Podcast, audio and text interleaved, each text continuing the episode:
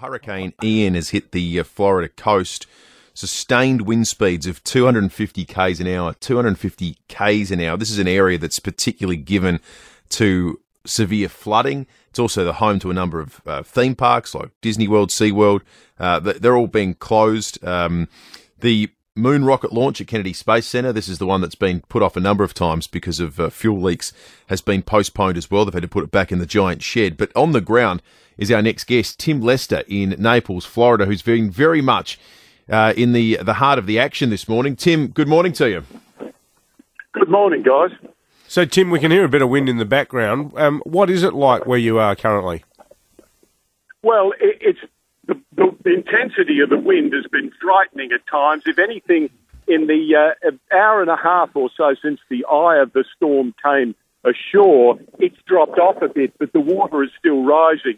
And this is the the threat that you um, only begin to understand, I think, when you actually see it at play. The storm surge threat that uh, American hurricane specialists have been warning the people here about uh, for days now. Uh, they've said that the storm surge, that is the wave of water pushed ashore by 250 kilometre an hour winds, uh, could have been in some cases and will be elsewhere in others about two stories high, five and a half metres, up to about that height. It's an astonishing wall of water.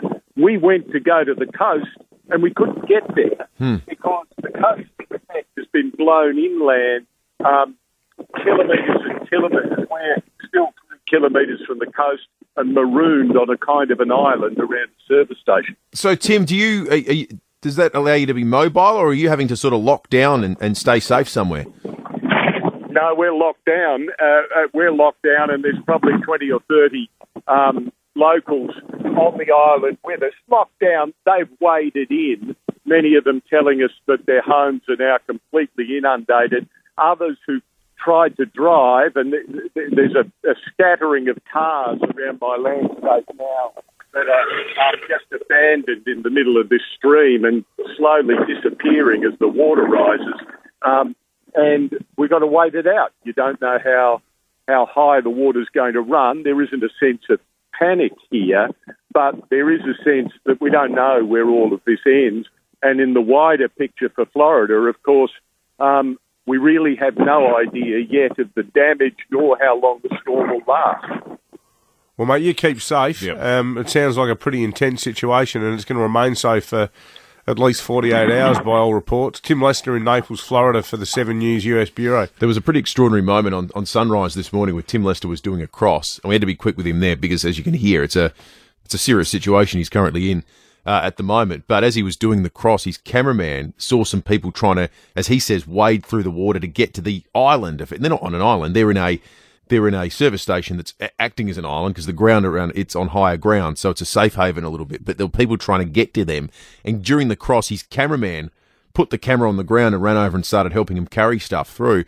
And Tim himself turned cameraman and continued the cross. it's an extraordinary bit of television. Here's how it played out. Keep going. Keep oh. Are you okay? Yes. It's, it's an enormous uh, an enormous storm. Yeah, no, fine. We're just uh, just helping some people through the water here. That's our camera operator, uh, Glenn Ellis, out there. I think you can see yeah. trying to help people who are wading away from their homes. We've spoken to a couple of them, and they tell us that uh, they tell us already that. Um, uh, their houses have been lost in the water. They're, they're flooded right through and they've had to abandon them. They've had, just had no other way of, uh, of doing it, but they're trying to get out. And obviously, what we've got here is relatively high ground. So um, we're lucky enough to be able to. Uh, uh, talk to you, and this is a place yeah. where people in Naples, Florida, are now coming to try to, to, to, try to get away from the water, essentially. Well, in fact, the uh, the state is, but the problem the problem they've got is that water like this quickly isolates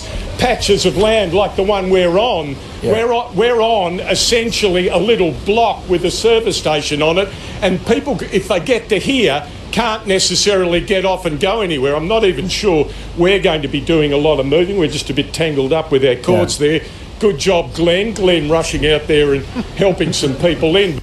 It's just just a um, remarkable, remarkable uh, a bit of television, and those watching on the the Foodland supermarkets, Facebook and YouTube live stream will have uh, will have caught it just then, but you'll doubtless see it replayed across the day. We hope Tim's all right. We hope he's safe there because so, it sounds like he's going to be stuck there for a while. I was just looking on the map. I didn't know where Naples, Florida was. It's pretty much it's on the opposite side of the Panhandle, as it's known, which is the long bit of bit of um, land that sticks out to create Florida that looks like the handle on a frying pan. So Miami's on, on one side, on the on the um, the eastern side, uh, facing the Atlantic, and then pretty much directly on the other side um, is Naples. So it's facing straight into the Gulf of Mexico. And you just think about that, this, like how many times Haiti, mm. Hurricane Katrina, like it's just been the the venue for so much of this swirling destruction. And when you look at the aerial shot of what the innocuously named Ian is up to, still hard to be terrified by the name Ian, mm-hmm. but it's looking more and more frightening by the day. It is. David Penberthy and Will Goodings, 6 to 9, 5AA Breakfast.